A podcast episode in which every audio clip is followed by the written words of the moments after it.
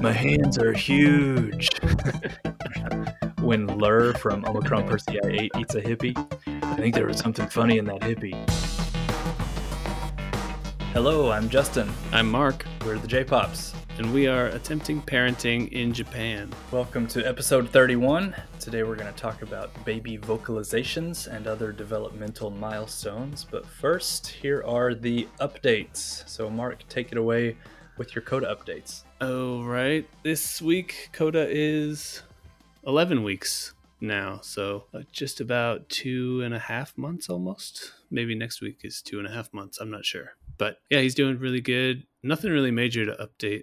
We've been just kind of hitting the road almost every day with him. So he's getting out and about way more than I think most babies do. Yeah, that's good. Uh, yeah, you guys got to travel for anything uh, out in the country. Yeah, everything's a half an hour drive. Yeah, nice. Um, old Nico, he turned four months old yesterday. Nice. So that's a pretty big one, it feels Yeah. like. Yeah, not too much has changed in the day to day, naturally. Uh, but we are in the throes of moving right now. Mm. So that's um, been the biggest kind of monkey wrench in the baby's day to day schedule. So we got a house uh, like three days ago, and we just keep loading up the car, driving it over, unloading the car. We need to, you know, clean as we take things down here. There's like a lot of dust on the floor, like under the bed and that sort of thing. And then we've also got to give it the once over at the new place. So there's just like unlimited tasks to do. But meanwhile, remember, before we were moving, I was feeling fully busy all day anyway, just taking care of the baby. Right. My only advice, if you happen to be moving with a, a four month old, is um, just acknowledge that one person will pretty much always have to be with the baby doing baby things. And then if the other person is doing moving things, then that's your best case scenario. Yeah. So try to be comfortable with doing less rather than, you know, two people spending all day tearing the house down and packing things up. If one person's doing that, then that's all you can do really. And of course, take advantage of naps or uh, grandparents' help when you can, which we have had a lot of uh, grandmother babysitting. But Nice. um, anyway, it's kind of slower going. So, you know, if you're planning a move, don't give yourself two days, but like we were lucky enough to do, give yourself like three weeks or more. and Right. Kind of slow roll it. I've noticed that quite a bit actually with Coda here. Like, if we want to do anything individually, you really have to coordinate with your partner and be like, okay, can I have four hours today where I'm just disappeared? And Yeah. then you have to be like, oh, okay. Then you you know you have to give that time back and be like, Yeah. okay, you can have the four hours your for your time too. Yeah. But it's definitely a lot a lot more thought goes into how you build your day's schedule than Yeah. I had originally thought. Yeah. Um, it is like a banking situation. Like there's a deposit and return on the time that you can have to yourself. That's important to negotiate and to discuss. And then to also not take for granted, which I sometimes worry that I'm doing. Like if your spouse Mm. watching the kid for two or three hours while you're doing something else, your spouse could probably just use the break. So right. You always have to kind of keep that in mind. But with the moving, I feel like we're both being productive no matter what. Somebody has to watch the kid, that's productive. And then somebody Mm. has to be packing or loading the car or whatever. And that's also productive. So um, it's like we're rarely away from the kid wasting any time. It's just, uh, it's pretty full on these days. Right. Yeah, but I think that's it for updates, really. Yeah, yeah, it's a short update week after a long update episode last week. Oh, I, let me interject here. I do have kind of an updatey question for you. Uh, Okay. You're taking pictures of Coda, right? Like the you know five week, six week, seven week, eight week, and that sort of thing. Yeah, when I remember now. Yeah. well, that's the thing is. At some point, that has to fall off because you can't be like, "This is the 857th week of our baby." You know, Dude, Like- that would be impressive though. yeah, that would be. you could do a time lapse. That's pretty cool. Yeah. But we were doing it, and we uh, posted one to the family album app that our family looks at, and it said like week 16. And then I was talking to my wife's mother, and she said, "You posted a week 16 photo, but isn't he 17 weeks?" And then I got out Wow. the calendar and I counted the weeks, and I was like, "Oh yeah, he is 17 weeks." and we've been posting them every week. So at a certain point, it was actually just two weeks in a row we had the wrong number. And I think I did Oh. it wrong. And then my wife looked at the one that I did wrong. And so she did it wrong. And uh, we had him off by a week and nobody noticed. but it's like, how long do you keep it going? And we're kind of dragging our feet on it now. We're ready to transfer into month mode, like four Yeah. months. That's pretty big and important. But the weeks thing, even when you're up to like, well, at least 37 weeks, it just starts to feel really weird. Yeah, I was talking to somebody a while ago and I was asking him how old his kid was and it was something like, "Oh, he's 22 weeks." Yeah, that's yeah, it's tricky. Um I think I'm ready to shift into month mode, but then you just feel like you're giving up a little tradition, you know, by not doing the weeks photos. So we've made up Hmm. ground a couple of times. Like uh, I noticed today, my wife has out the wooden letters that say 17 weeks, two days, because we realized two days after the uh, the misnumbered 16 week photo that we took. Uh, so we need to Oh. now do. We're on the hook for a 17 week and two day photo, is what I'm trying to say. You guys are more honest than we are. If we do that, it's always just, "Oh, he's, you know, 10 weeks today." And you're also like post dating your gas bill and stuff like that. You cheaters. Yeah. So uh, we're leaning into the months now, I think. yeah, I'm looking forward to that transition too. Cool. Well, um, that's all I had. So we can get into segment time if you like. Let us do it in the segment zone. We'll have none of that behavior in the segment zone, Mark.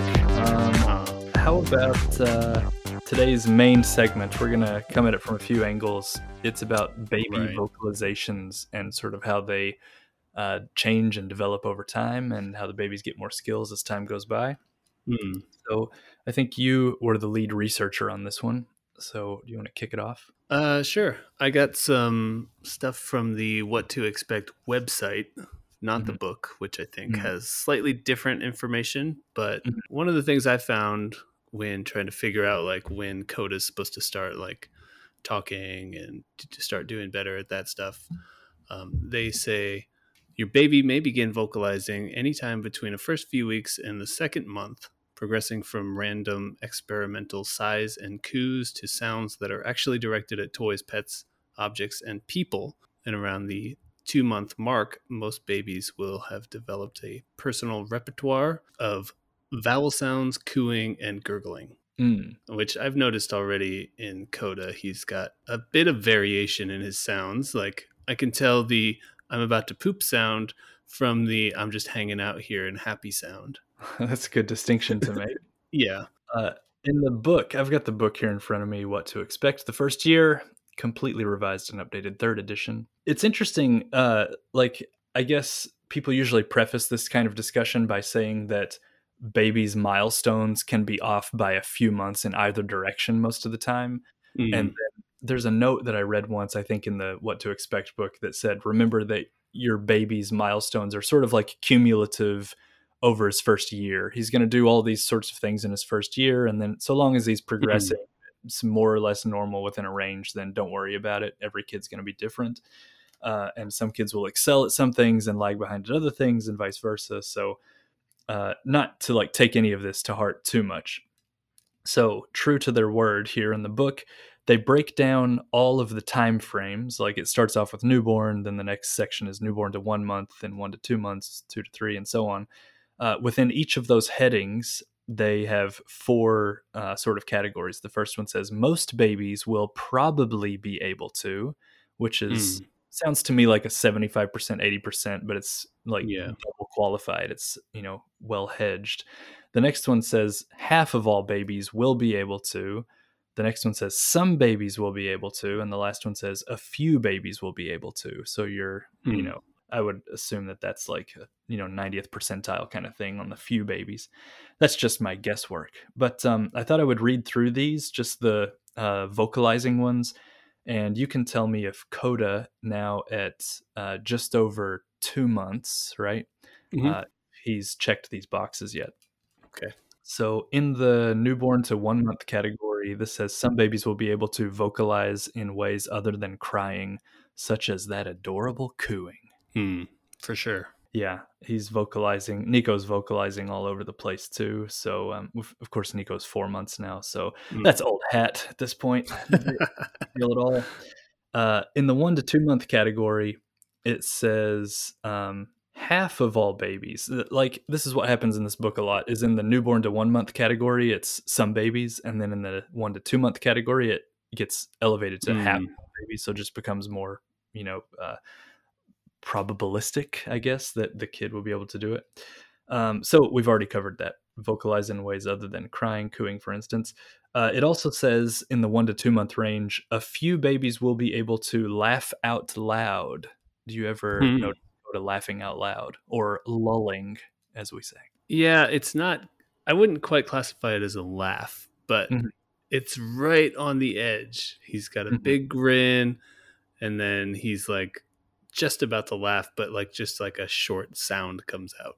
Mm, yeah, that's um. It sounds like he's on the road, and then true enough, in the uh, two to three months, it says half of all babies will be able to laugh out loud, and then three mm. to four months, it says most babies will probably be able to laugh out loud. So I would say in the three month window there, that's when Nico really started doing the like that kind of thing, which I count as a laugh and not just strangling. Um, right. So, uh, yeah, I think three month was dead on for Nico. Okay. Next up, in the one to two month range, it says a few babies will be able to squeal in delight. Yeah, I'd say so. I mean, I never thought of it as a squeal, but sometimes his double chin makes him look like a little pig. So sure. and he was born with a tail. We should point out. That's right. Um, squeal, yeah. Our son does more of like a. It's not like squeal to me seems really high pitched. Yeah, like a lot of effort behind it. But our kid's more like through the course of his breathing, he just goes like, uh, uh, uh, like that kind of thing. and if that's a squeal, then he's definitely squealing, but he's usually a lot more low pitched than a squeal. Hmm. But uh, he's right on the border of I would say yes, he he squeals kind of. Uh, two to three months, it says most babies will probably be able to laugh out loud, which we talked about. Some babies squeal in delight. Two to three months, a few babies will be able to raz, uh, which is to make a wet razzing sound or a raspberry, like a like a kind of thing. Yeah. Um, I wouldn't call it like a full raz, but it's it's definitely almost. He's like pursed the lips a bit, but it's still more of a coo sound than the raz. Yeah. I we've never gotten anything close to a raz out of Nico. It's not uh, one of his things. Mm-hmm. So no idea. You know, um, according to the book, the Raz should be coming in the three to four months or four to five months. It you know gets more likely, hmm. but um, it's we're nowhere near it. I haven't heard anything. Is like that one of those things where it's more like mimicked? Like once you start doing it more to them, maybe they'll pick it up more. Uh, the, it's a good question. I bet if they had it modeled for them, they would be able to pick up on it better. I know that the book says for things such as like sticking out the tongue and uh, smiling, those things will be mimicked for sure. And yeah. I've noticed that in Nico. So a Raz, I mean, if it's modeled, maybe, but it also seems like uh, kind of a complex action to get your lips and breathing and pressure and all that together. So it almost seems accidental to me, and then that yeah, the baby maybe. might just enjoy it, but I'm not really sure. Hmm. Uh, the next thing in two to three months, a few babies will be able to say "ah goo" or similar vowel consonant combinations. Yeah, he's definitely stringing together some stuff. I'm not sure that I'd call it a strict agu, but uh, some variation of it. Yeah, I would say, yeah, Nico's there. Of course, he's at four months, so he's just making all kinds of sounds now. And then mm. randomly, some of them happen to be kind of consonanty, but he's definitely vowel heavy, just more like, oh, kind of long extended vowels. Yeah, yeah, Coda as well. Well, let's see what else we got in the list here. Um, I'm gonna have to break up into the four to five month range. The four to five month is still covering things like squill and delight, which it says most babies will probably be able to do. Four to five months, half of all babies can do the agu, can make a raz sound. But then mm. they introduce a few babies will be able to babble, combining mm. vowels and consonants such as ga ga ga, ba ba ba, ma ma ma, da da da. They consider that to be babbling. Hmm. And I think that Nico at four months is just shy of babbling. Like he wouldn't give us a big run of consonant sounds like that, but he just more right. just vocalizes, you know, just as he's exhaling makes a sound. That's pretty Mm. much what he does. Uh, so that's as far as we're willing to go because then you get into six to seven month territory and it's like a whole new ball game that we're not familiar with. But um, it sounds like our kids are somewhere in the middle of the pack on all of these things. Yeah, it seems like they're both pretty on track at their own levels, which, you know, that's all you can hope for. Yeah, for sure. And even if they weren't, um, you know, uh, as we said in the beginning, it's all just kind of uh, scattershot. So don't worry about it too much if your kid is a month or two behind on any of that stuff. Yeah. I uh I also have some milestones that I grabbed that I was gonna ask you about and Yeah. whether Nico is is doing these as well, and I'll compare them to the the two month coda level as well. All right. So these are from the uh, the CDC website, and these are two month and four month um, milestones broken down by social and emotional, language communication, cognitive, and physical. So to start with the social and emotional, um, so I'll just list these three, and you let me know which ones you think he's nailed Mm. smiles on his own to get your attention, chuckles when you try to make him laugh, or looks at you, moves, or makes a sounds to keep your attention. Huh. That's um he does all of that stuff really well and frequently and easily. The only Hmm. thing that weirds me out about it is it seems like they're giving the baby a lot of intentionality in those milestones. Like I don't know if he's doing it to keep my attention or if he's just doing it for kicks. Right. But anyway, he's question. he's certainly doing all of that stuff. Well, okay. I think we've talked about this before, and I was curious. So, like this idea of intentionality with a baby, hmm like it doesn't have to be something that's like conscious. hmm I mean, he can have intentionality without being conscious of it, can't he? Yeah, I suppose so. That's a good question. Can you hold on? Let me think about this. Sorry, we're just getting super deep right now. Yeah, it's too deep. So deep. So uh, I always pull out of a deep spiral with an Anchorman reference. Um, so deep. It's uh, yeah. I don't know. That's a tough one. I think we're splitting hairs because if you are, if you have an intention to do something, hold on. I forget the question. What are we talking about? Does intention have to be a conscious thing, Oh or yeah. can it be sub like a subconscious tension? I would say it, it almost does have to be conscious because if you have an intention, it's like you've made a calculated move to do something, you know, it's an intention. And if you've got a mm. calculated move, then you must have worked it out beforehand. You must have thought about it. But it it could just be one of those where it's a reactional thing, couldn't it? And like Yeah.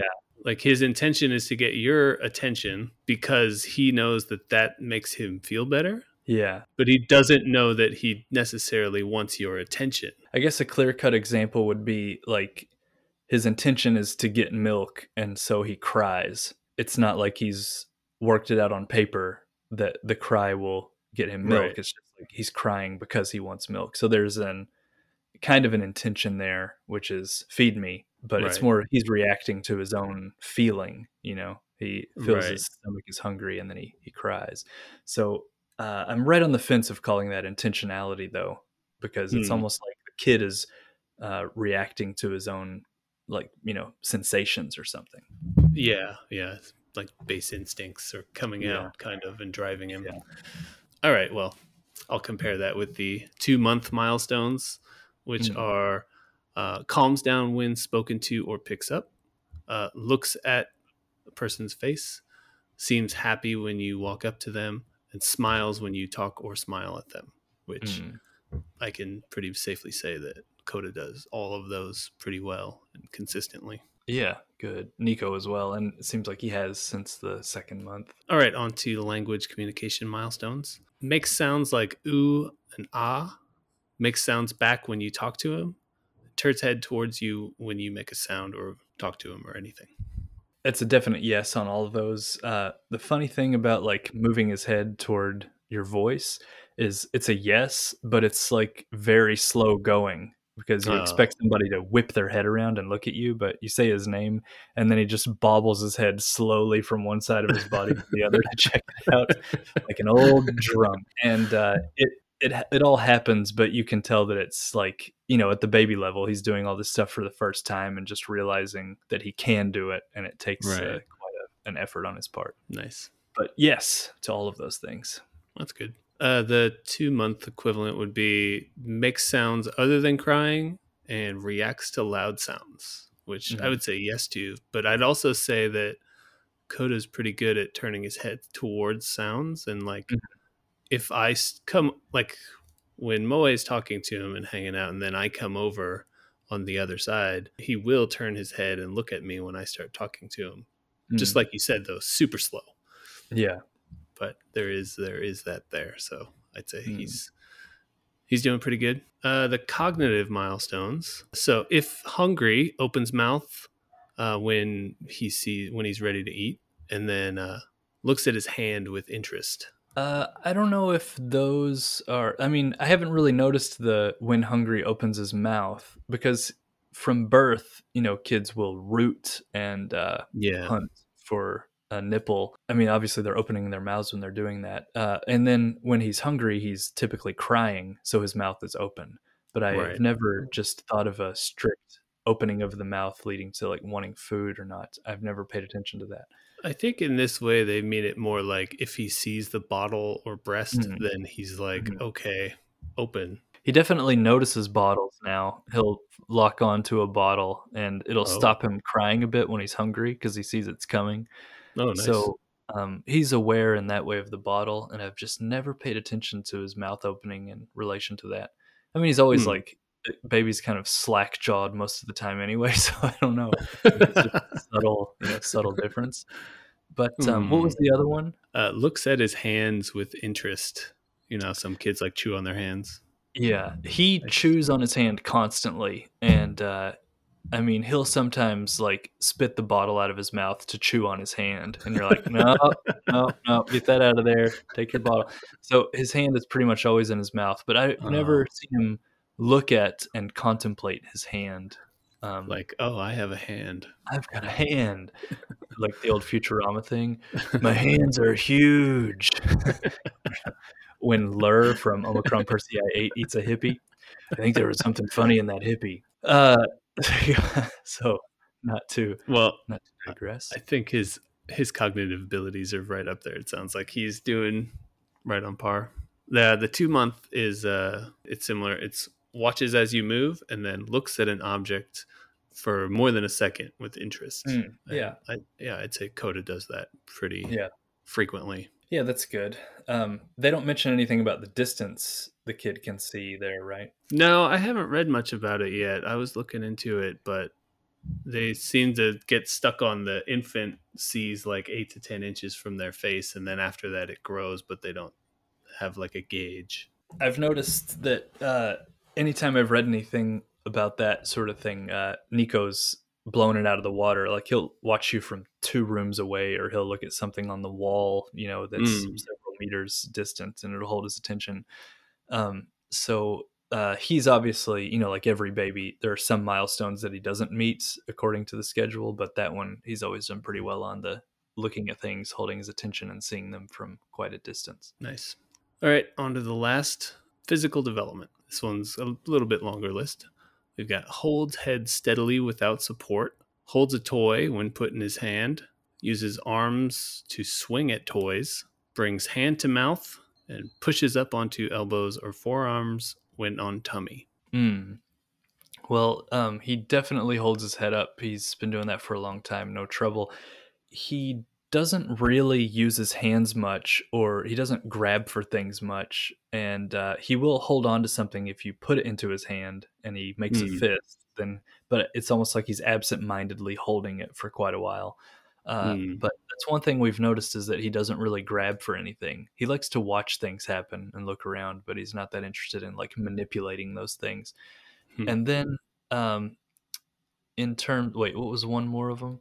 Like the last one? Uh, hands to mouth and then pushing onto elbows and forearms. Uh, yeah, hands to mouth constantly, and then uh, you know to do the uh, getting up onto your hands or your elbows thing, you have to do a lot of tummy time on a firm surface, and uh, Mm. he hates tummy time so much Oh that in the beginning he had a bit of a learning curve and got used to it, but then uh, that learning curve dropped off in the other direction, and he won't stay on his tummy for more than five seconds without screaming.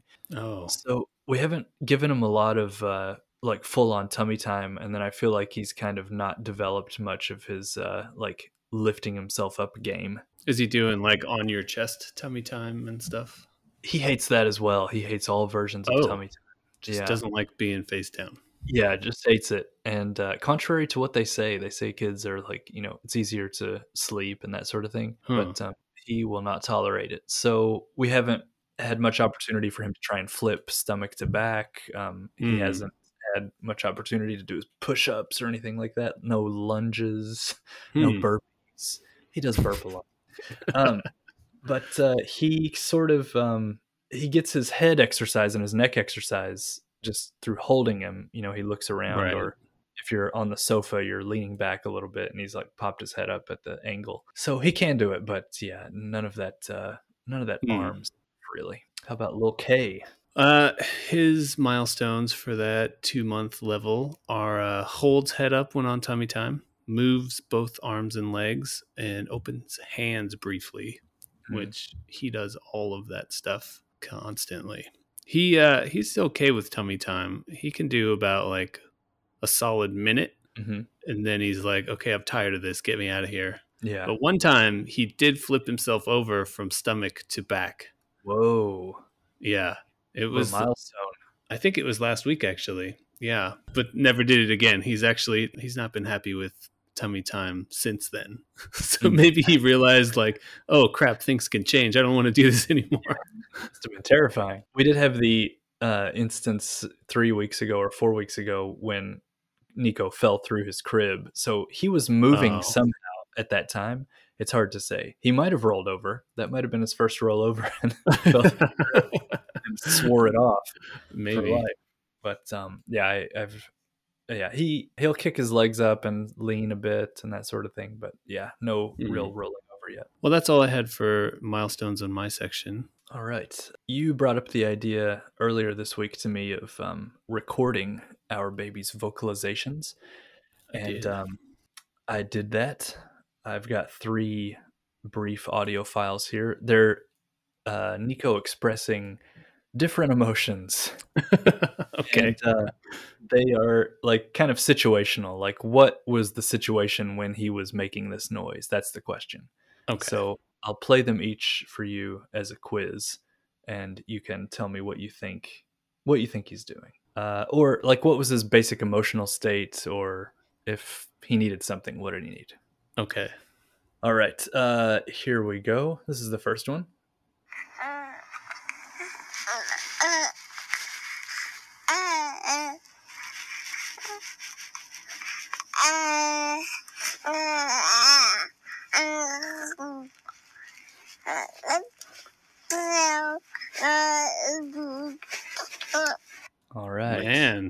Really going there.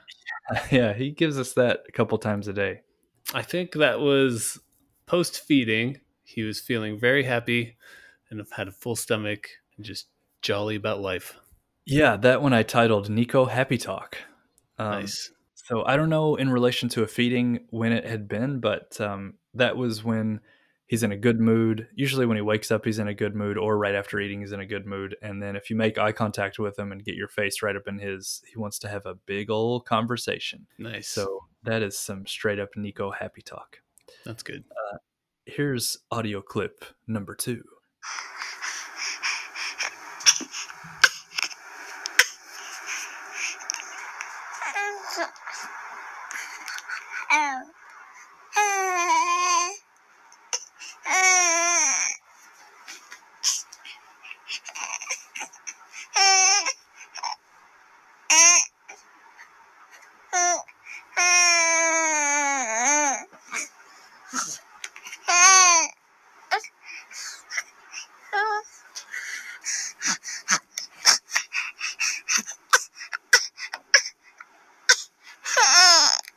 Okay, that was a longer one. Uh, I think that is a uh, that is a tired baby talk right there. I feel like he's just saying like I want to go to sleep. I don't know how.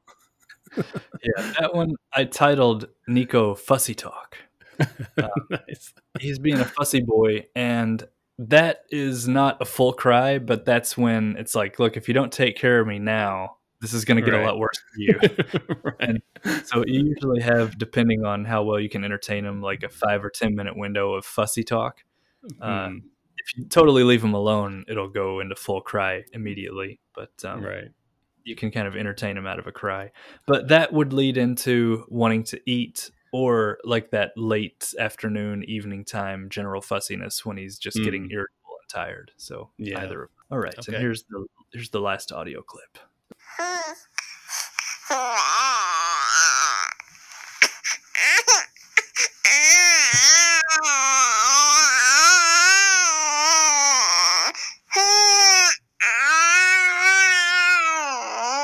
All right. that, that is a, uh, a hungry baby sound.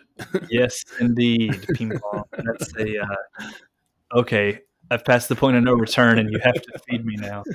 Um, that's yeah. about as bad as you experience on a day to day basis because he does have another level of cry, which is a full on screamy, like making himself hoarse kind of a cry.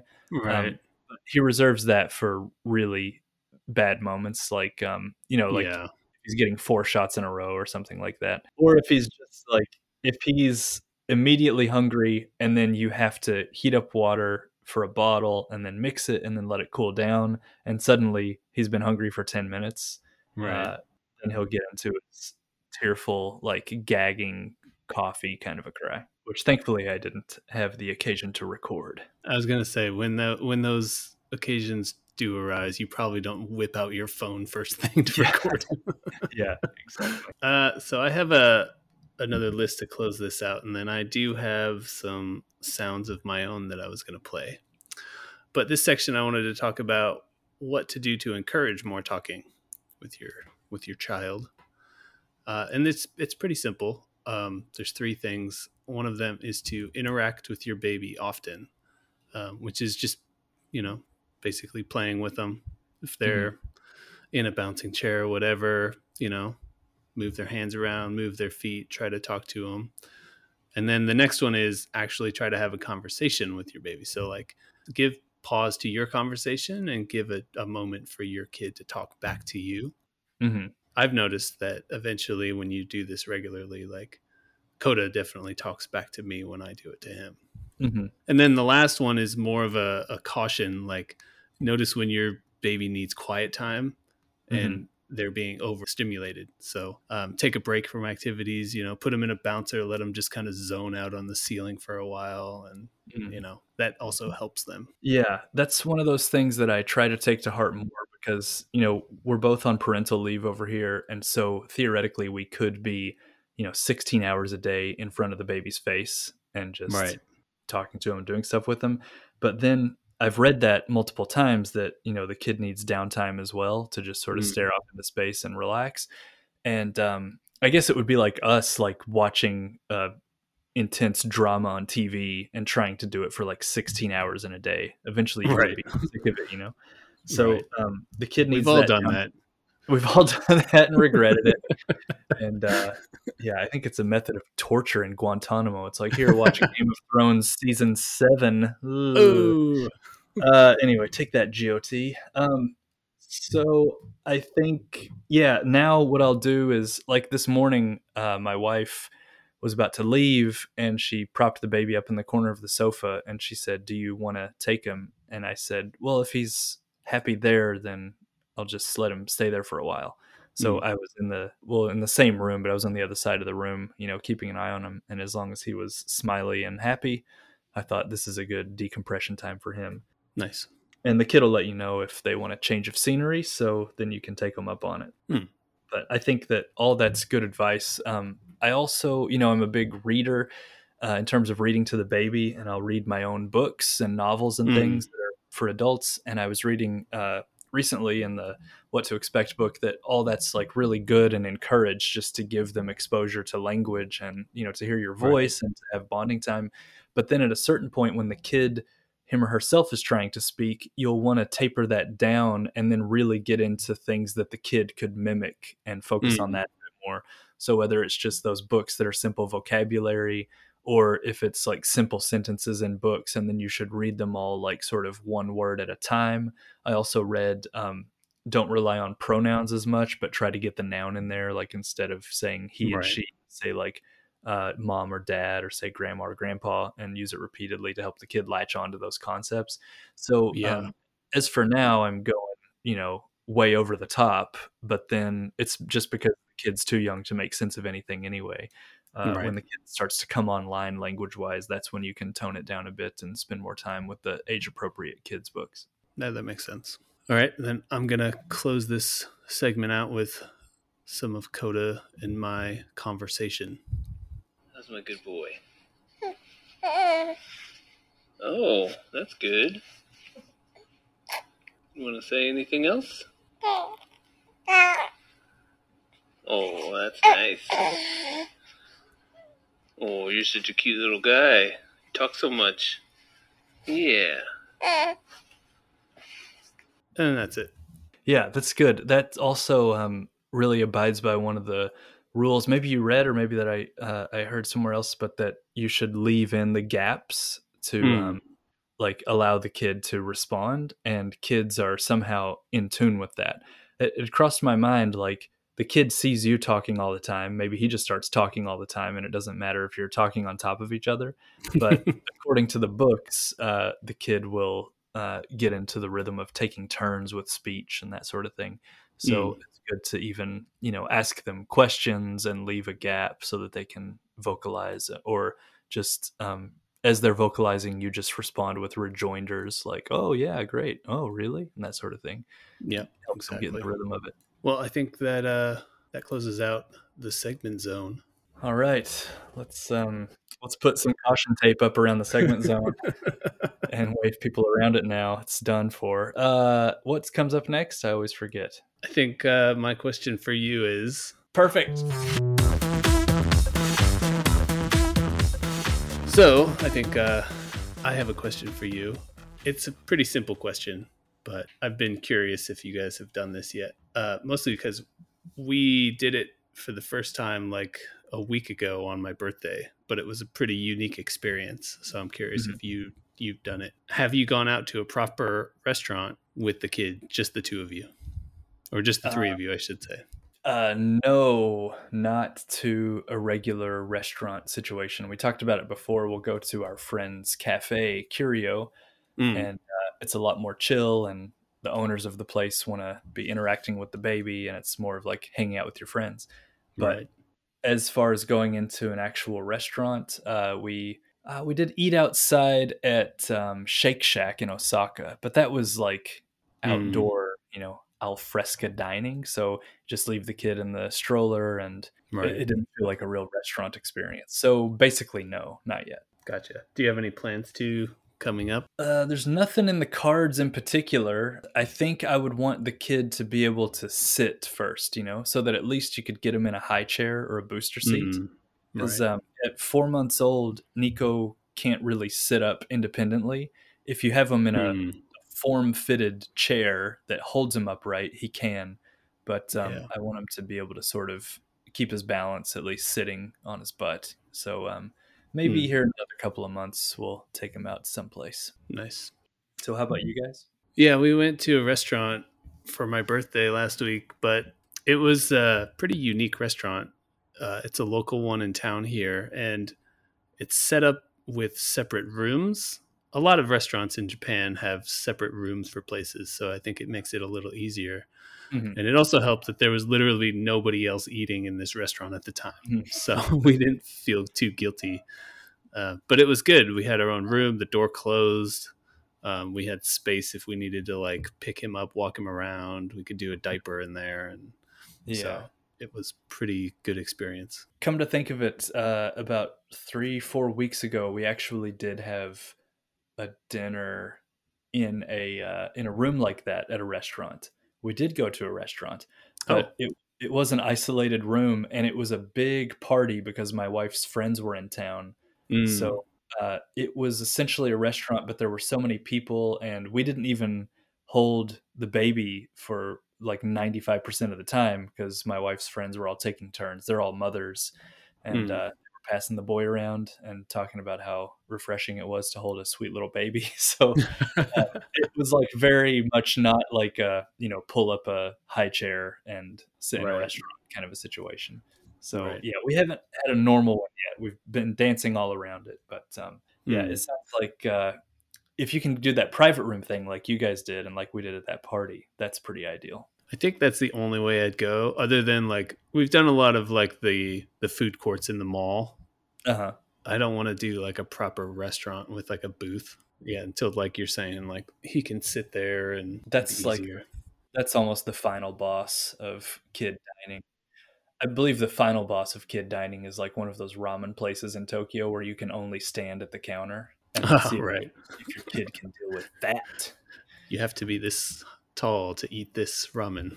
Yeah. yeah. See how he handles that one maybe years from now. Well, um, I'm I'm locked in with some Japanese of the day if you are keen to. Yeah, bring it on.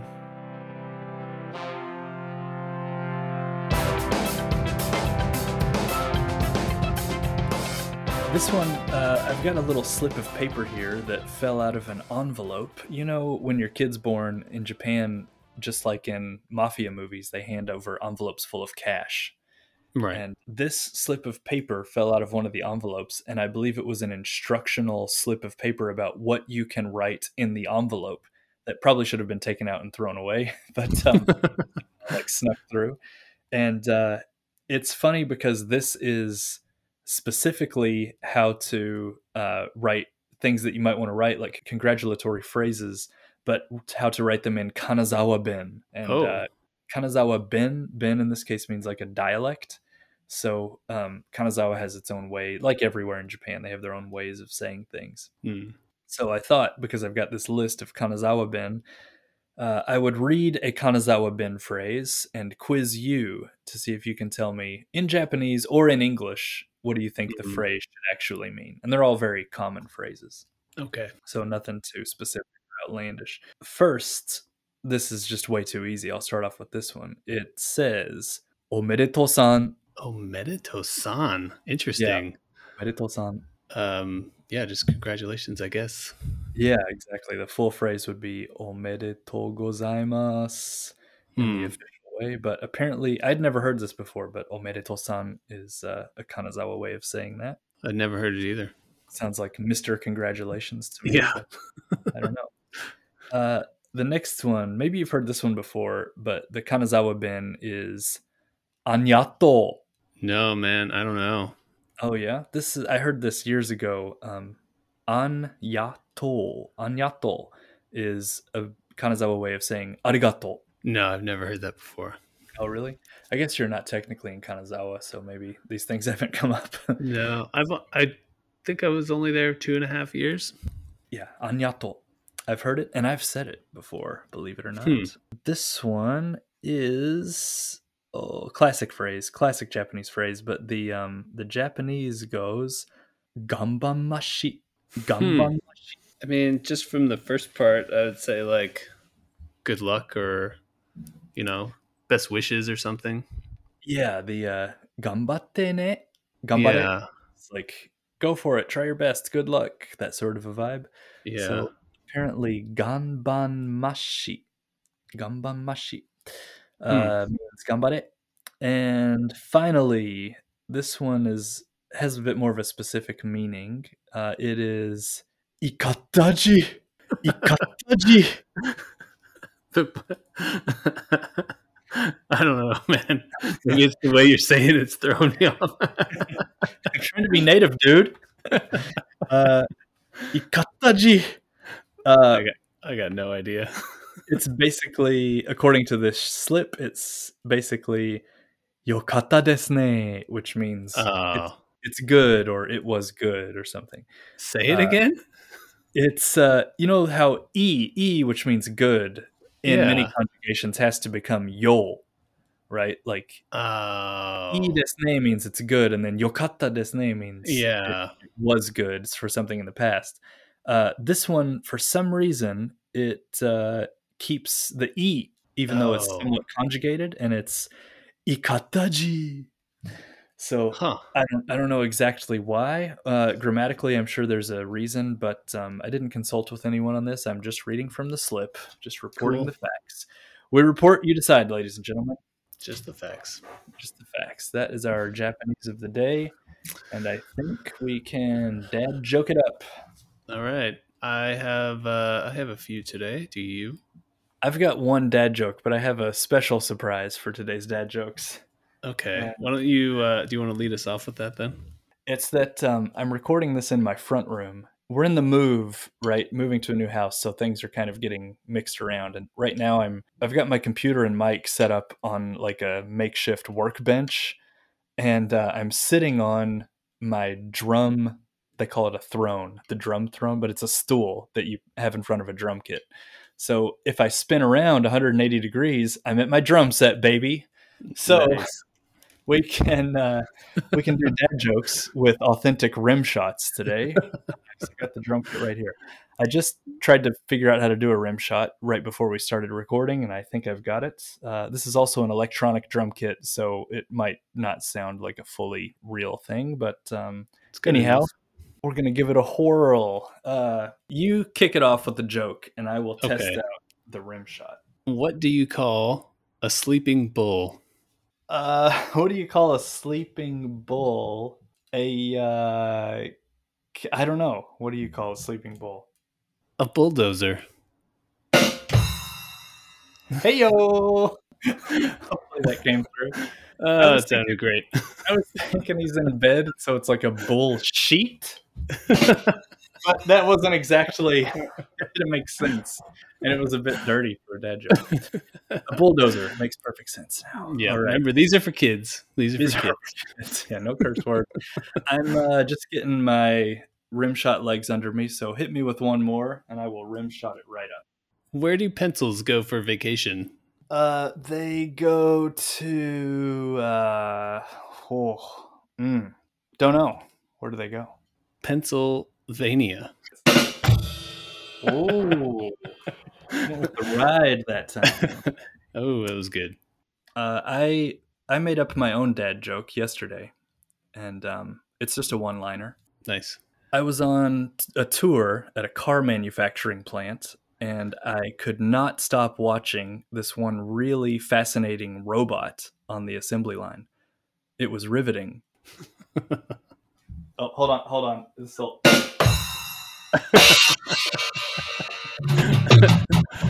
Uh, nice. All right, I got I got one more to close this all out.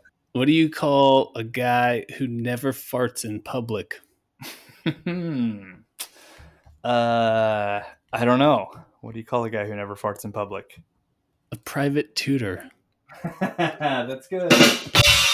Woo! Heck yeah. Uh, that's great. All right, yeah, we got to do that every week.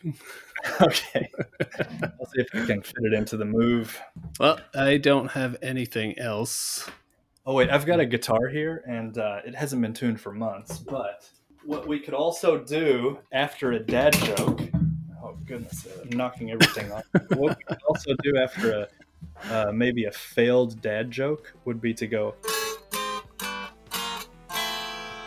that sort of a thing. maybe we'll tune up the guitar before we try it again. I like it. It's all chaos here, ladies and gentlemen. It All is, chaos. but we're almost done, so it's all good. That's good. You've made it through the worst. uh, thank you for listening. We hope this week's episode was informative and interesting. If you have any questions or comments, please reach out to us either on Twitter at jpopspodcast or by email at info at thejpops.com. Talk to you next time. Pizza time.